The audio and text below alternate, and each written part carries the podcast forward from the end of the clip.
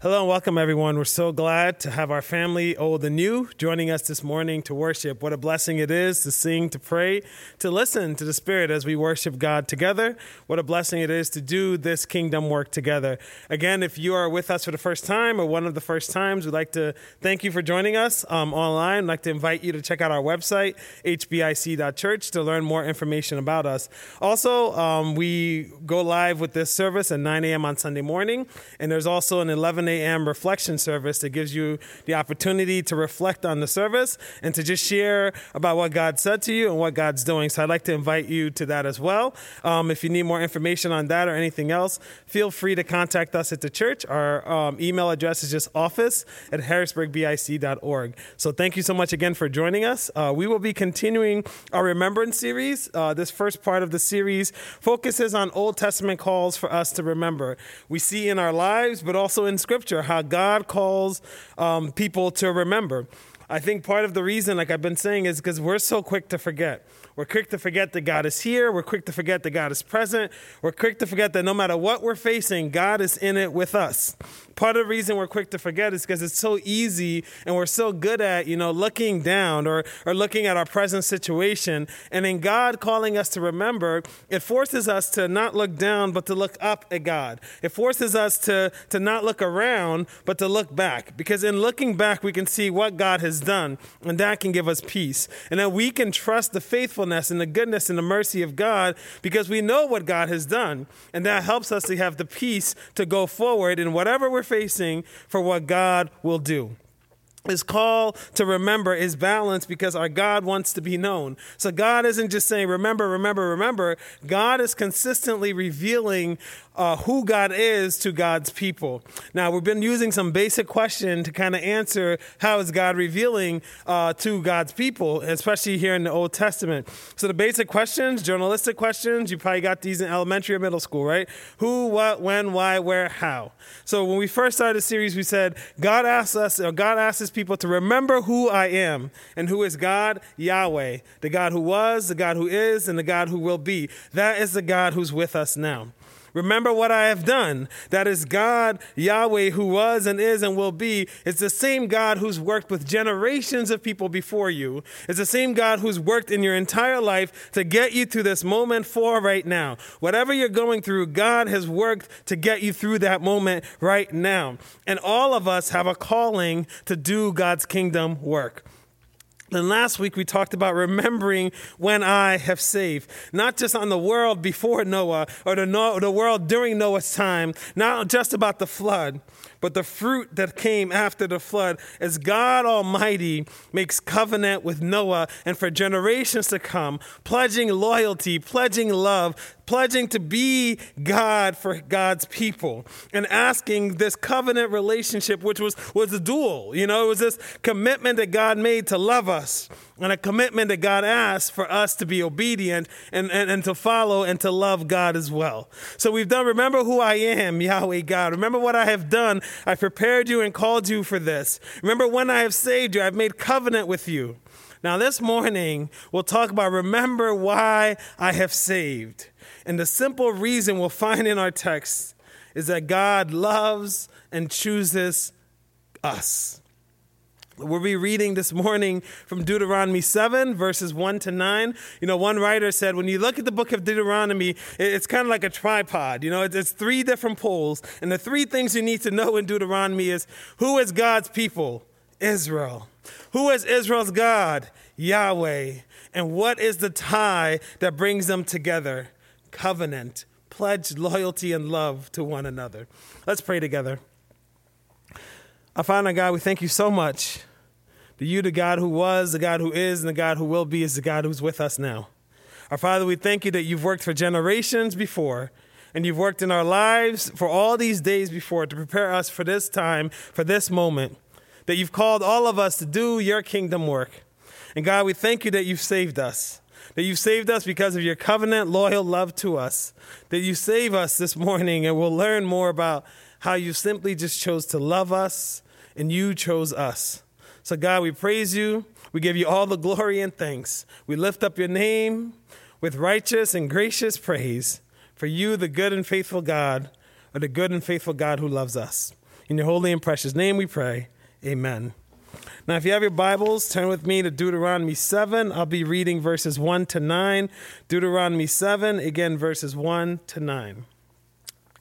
When the Lord your God brings you into the land you are entering, to possess and drives out before you many nations, the Hittites, Girgashites, Amorites, Canaanites, Perizzites, Hivites, and Jebusites, seven nations larger and stronger than you. And when the Lord your God has delivered them over to you, and you have defeated them, then you must destroy them totally. Make no treaty with them and show them no mercy. Do not intermarry with them. Do not give your daughters to their sons or take their daughters for your sons. For they will turn your children away from following me to serve other gods. And the Lord's anger will burn against you and quickly destroy you. This is what you are to do to them. Break down their altars, smash their sacred stones, cut down their Asherah poles and burn their idols in the fire. For you are a people holy to the Lord your God. The Lord your God has chosen you out of all the peoples on the face of the earth to be his people, his treasured possession. The Lord did not set his affection on you and choose you because you were more numerous than other peoples, for you were the fewest of all peoples. But it was because the Lord loved you and kept the oath he swore to your ancestors that he brought you out with a mighty hand and redeemed you from the land of slavery, from the power of Pharaoh, king of Egypt. Know therefore that the Lord your God is God. He is faithful God. He is the faithful God, keeping his covenant of love to a thousand generations of those who love him and keep his commandments.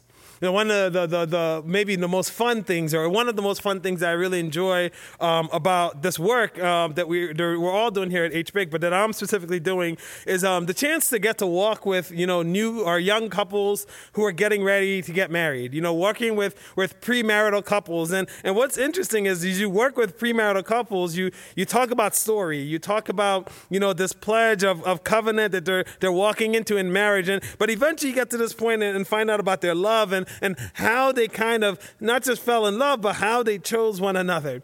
And when we go in premarital co- uh, counseling, you know, some of our first early meetings is I just ask them to tell me your story.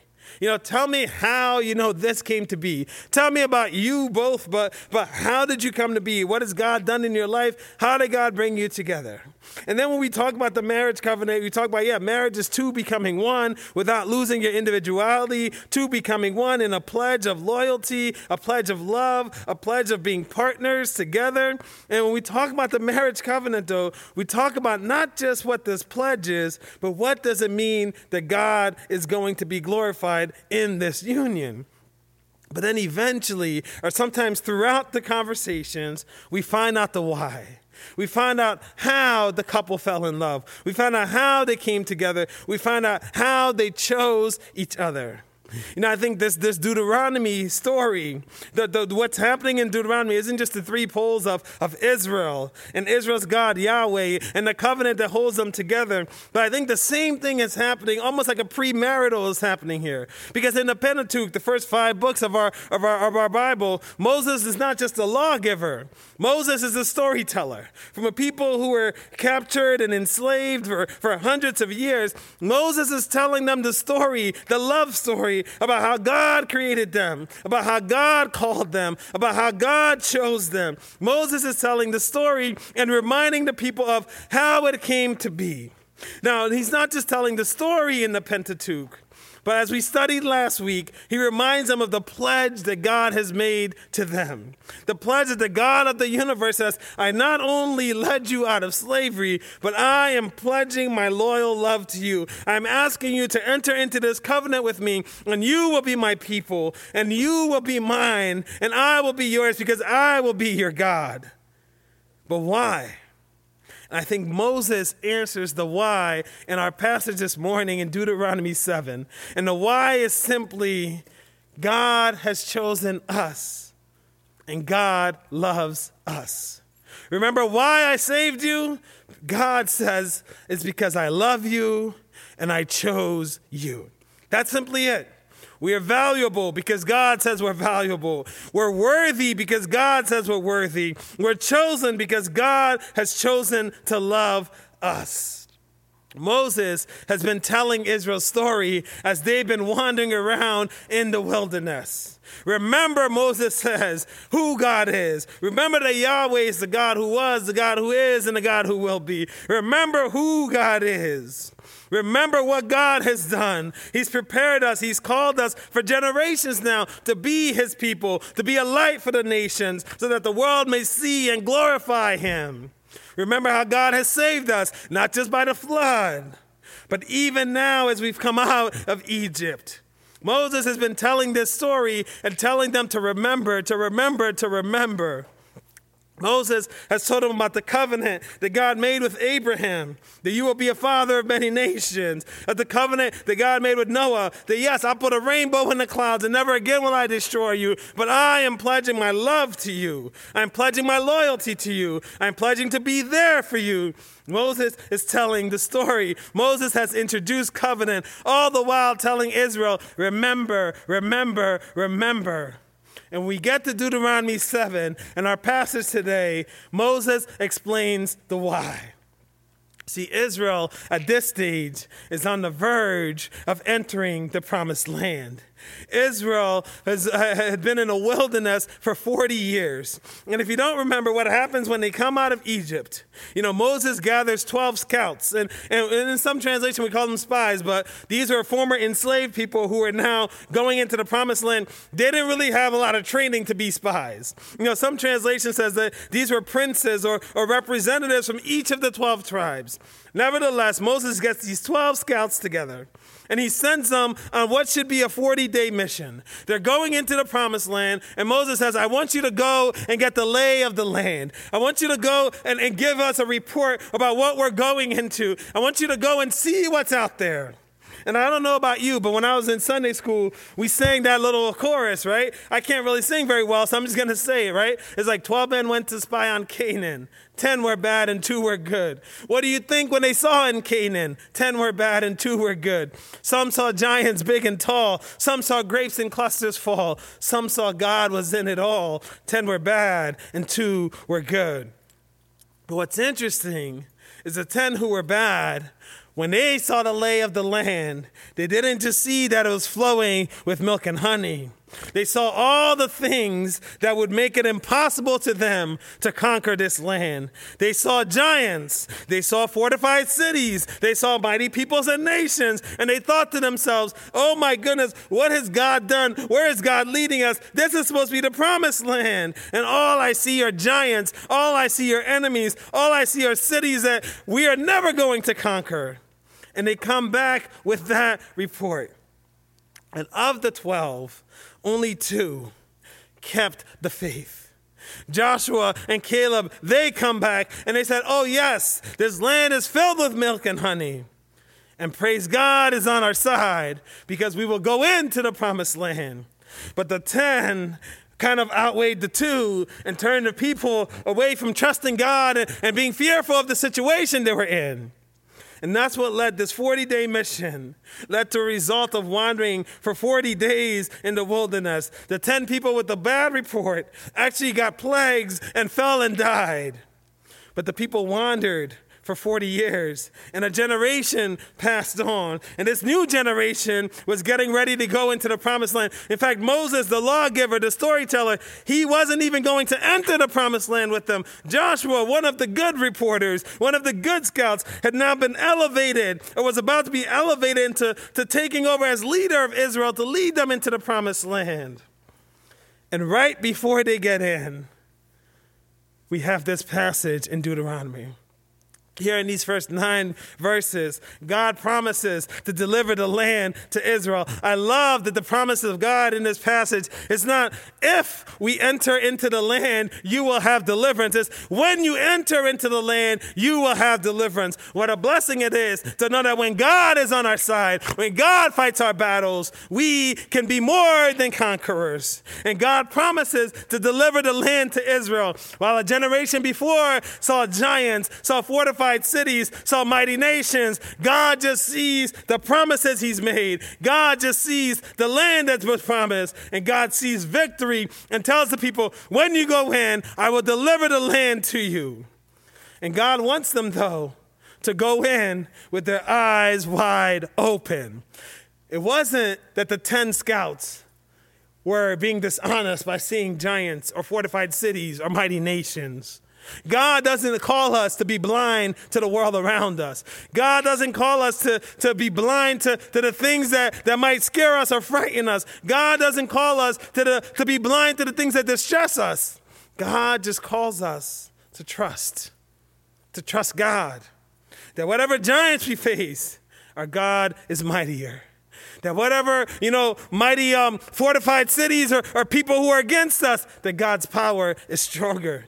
That whatever we face, whatever struggle we're in, God is with us. God is on our side. God wants them to go in with their eyes wide open. That yes, these seven nations are larger than you. By the world's count, they're stronger than you. But with me on your side, with Yahweh God on your side, you will indeed conquer them. And if you weren't sure that you were going to conquer them, God has a passage where he, or a verse in here where he's starting to verse two or three, and he says, he commands destruction. Utter destruction, one translation says. And, and, and God says, not only are these cities that you see and these fortified people mighty, but I want you to go in and we will win. We will have victory. You are going to utterly destroy them because generations of these people, generations of Hittites, Girgashites, Amorites, generations of Canaanites, Perizzites, Hivites, and Jebusites, generations had rejected God and rejected God and grown to be enemies of God. So God says, they are enemies in your land and we will utterly destroy them. And then God says, I don't want you to make any covenant with them. I don't want you to pledge any kind of relationship with them, to show them any kind of mercy. For this is the judgment of God that's coming upon them. I'm not just giving you this land, but I'm judging them. And as part of the, the further proof that God wants no covenant with them, he takes what to our world, but especially to the ancient world, what, what was one of the most um, fundamental covenants. And he says, when you go in, I want you to utterly destroy them, yes, but I don't want you to intermarry with them because these people are generations of God haters. These people are generations of, of rejecting me, Yahweh. These people are generations of worshiping idols. Do not marry them because they will turn you away from me. They will turn your hearts away from me. You're my holy people. You're my chosen people. And if you start to intermarry them, whether it's for stability or, or whether it's because you think that'll give you popularity or, or that'll give you strength to, to the world around you, by marrying them, you will turn from me. And then God says, when we go in there, I need you to identify and destroy all the idols. Why? Because again, you are my holy people. You have been chosen by me. You are loved by me. You are my treasured possession.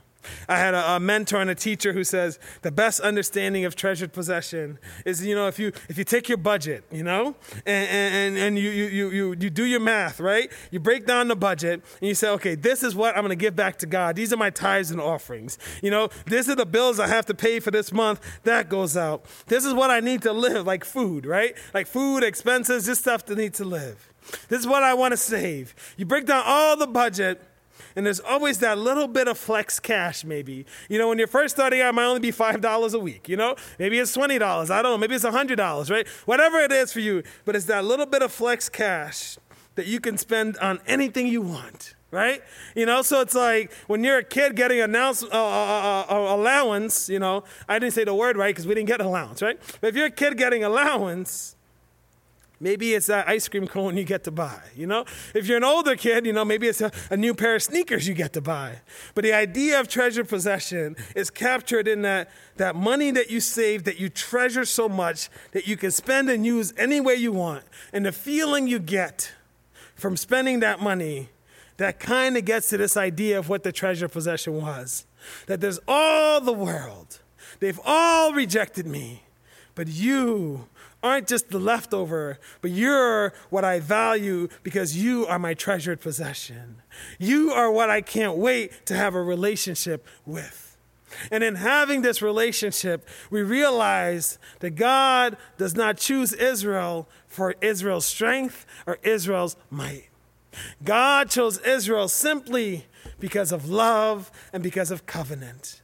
It is the love that God has that leads God to redeem Israel. It's the love that God has that he pledges loyalty, not just to Abraham, not just to Noah, not just to Moses, not just to the people in Israel, to, in Egypt, not just to the people wandering in the wilderness, but he promises it for a thousand generations. This morning, as we think about remembering why God has saved us, the same answer that God gives in Deuteronomy seven to the people of Israel in the wilderness is the same answer God gives to us today. God saves us because God loves us, because God has chosen us. You know, in the New Testament, we see this teaching kind of running throughout the New Testament. It starts off in a couple of the Gospels, and it goes all the way through to Revelation, that we, God's people who believe in Jesus, we, the church, are now the bride of Christ. In fact, many writers over the course of Christian history for the last, you know, two thousand plus years have not only seen us as the bride of Christ, but they've called this, this station we're in as kind of like the engagement before the wedding supper of the Lamb when Jesus comes back to take us home. When heaven comes down and we got a new heaven and we got a new earth. So we're now in that engagement state. So that means that right now, in this life we're living, we're almost doing premarital counseling with God. We're doing premarital counseling with Jesus. Just like in premarital, you say, what is our story? What is the story that God is writing? Our story is the gospel. Our story is our lives. Our story is that Jesus Christ, who spoke the world into existence, came down for us, to be Emmanuel, to be with us, to go through what we go through, to do it without sin, to live in love, to show us how to please God, to, yes, go to Calvary's tree, to die on the cross for you and for me and for the world, and then be raised by the same power, be raised by God, to show triumph over sin and death forever, and to be exalted into heaven, where he's preparing it for us until that wedding day. So our story is Jesus and the full gospel, but our story is also our lives. How many times can you think of the ways God has saved you? How many times has God saved you this week, this month, this year?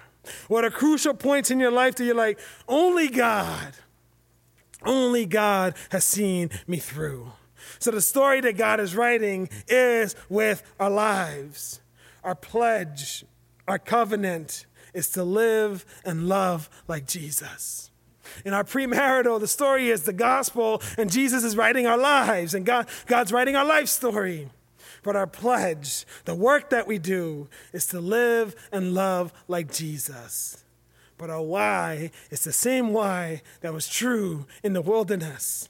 It's the same why that was true before the promised land.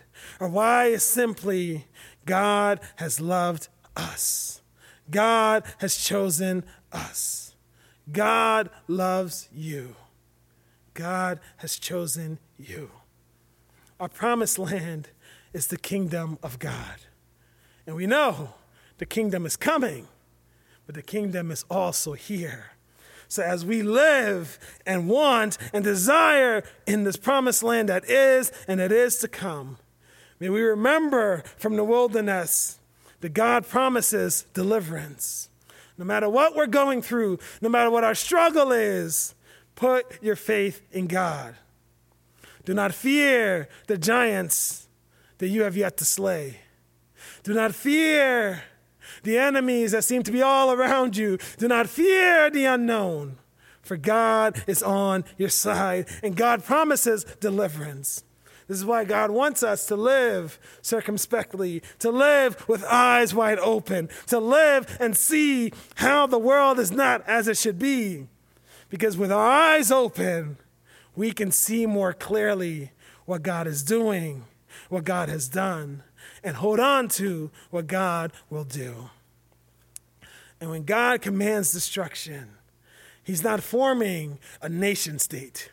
He's not punishing the world through us. Instead, when God calls us to battle, when God calls us to destruction, it's the reminder that Paul writes to the Ephesians. Finally, be strong in the Lord and in his mighty power. Pull on the full armor of God so that you can take your stand against the devil's schemes. For our struggle is not against flesh and blood, but against the rulers, against the authorities, against the powers of this dark world, and against the spiritual forces of evil in the heavenly realms. Therefore, sisters and brothers, put on the full armor of God, so that when the day of evil comes, you may be able to stand your ground. And after you have done everything to stand, stand firm then, with the belt of truth buckled around your waist, with the breastplate of righteousness in place, with your feet fitted with the readiness that comes from the gospel of peace. In addition to all this, take up your shield of faith, with which you can extinguish all the flaming arrows of the evil one. Take the helmet of salvation and the sword of the Spirit, which is the word of God, and pray in the Spirit on all occasions with all kinds of prayers and requests. With this in mind, be alert and always keep praying for all the Lord's people. With our eyes open, we'll remember, we'll know, we'll hold on to that we do not wrestle against flesh and blood, that our sisters and brothers are not necessarily our enemies. But we do need the full armor of God, because with our eyes open, we will see the evils of the day. We will see the world that's not as it should be. We're equipped with God's Spirit, equipped with Christ's gospel, equipped with the prayers of the saints and for the saints. We can destroy anything that rises up against us and against our God. God commands destruction of those things that are against his kingdom. Putting on the armor of God helps us come to destroy those things. And the last two things that we pull from this Deuteronomy story in chapter seven is that God desires our heart. That is all of me. That's my hopes and my dreams, my gifts, my skills, my abilities. All that I am belongs to God.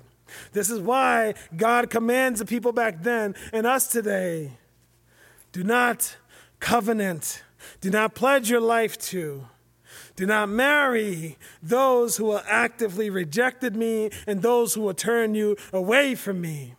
No intermarriage with anything or anyone that's an idol. And for a lot of us, this needs to be a check, because there are many good things that can be idols for us.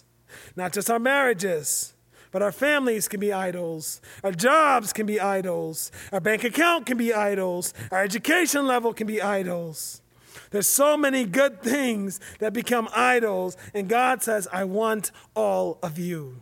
So the reminder is, as God has loved and chosen us, we need to love and choose God every day. And the way we do it is by pledging all of who we are to God, God's people, and God's kingdom. Why?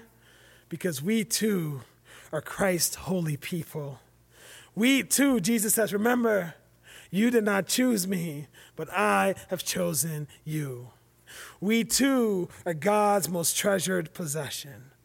What a joy to know that as beautiful as this universe is, you are God's treasured possession. What a grace to know that as much as the world is not as it should be, you're God's treasured possession that Jesus came to save.